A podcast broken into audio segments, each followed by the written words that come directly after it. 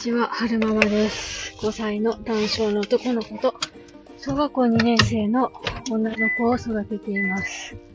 今日は2022年11月19日、土曜日のお昼に撮ってるんですが、さっき、眼科に行ってきたんですよね。お姉ちゃんのことと、はるくんのことで。ちょっと激しく動揺してまして、で、ライブにしようかなと思ったんですけど、多分ちょっとコメント見ると余計動揺しちゃうかなと思って今収録で撮ってます。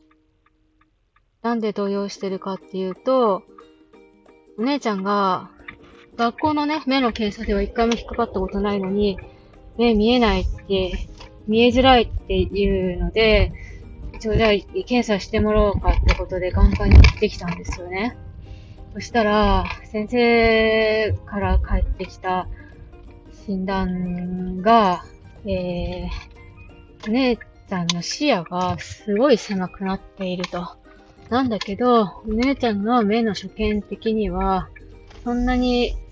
視野が欠ける、狭くなるような所見が見られないから、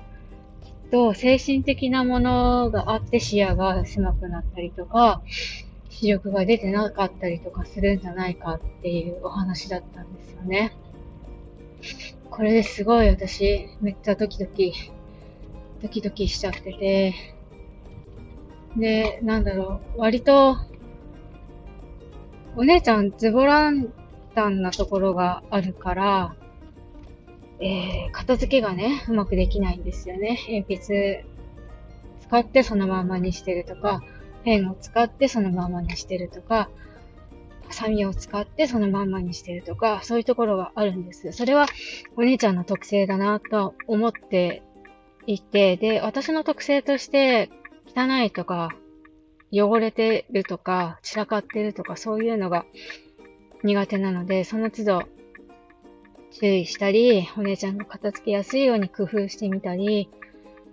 まあ、心に余裕がないときは、怒っちゃったりとかしてる時があって、で、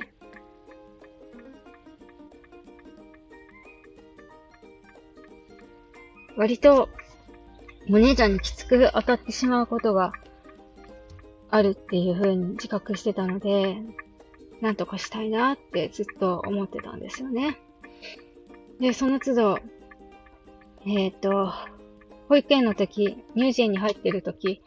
幼稚園に入ってる時も、なんかこう、ちょっとひ、なんだろうな、ずれてるところがあるのかなって思う時があったので、その都度先生に相談してきたんですけど、そんなことないと思いますよ。で、小学校でも片付けられないとか、ズボラなところがあるとか、そういうので、なんかこう、仕組みとか、声かけの仕方とか、そういうので、なんかできないかってことで相談してみたんですけど、いや、そんなことないと思いますよ、と。その都度先生に言われてきて、で、私もそういう特性があるって、まあ、診断されたわけじゃないんですけど、自覚があったので、私も含め、お姉ちゃんも含め、そういう何か取り組みの仕方とか、声のかけ方とか、そういうので何か工夫して、お互いにストレスがないような付き合い方ができたらいいなって思ってて、そういういうカウンセリングみたいなのを受けた方がいいのかなってずっと悩んでたんですよね。で、ずっと悩んでて、でもその先生方からはそういうことはないと思いますよっていうふうに言われてきてたから、そうなのか、じゃあ私がそんなプリプリ怒っちゃうからいけないのかなってずっと思って反省して、でも感情って湧いてきちゃうものだからなかなか抑えきれないところとかあったりとかして、で、夫が怒鳴ってるのを見てて嫌だなって思ったりとかいうのもあって、で、お姉ちゃんが精神的なもので視野が出てないんじゃないか、視力が出てないんじゃないかって言われて、すごく今、動揺してるんですけれども、まあそういった、えー相談に乗ってくれる機関があるっていうのを、えー今回教えていただけたので、えーコンタクト取ってみて、行ってみようかなって今、思ってるところなんです。いやー。何か、えー、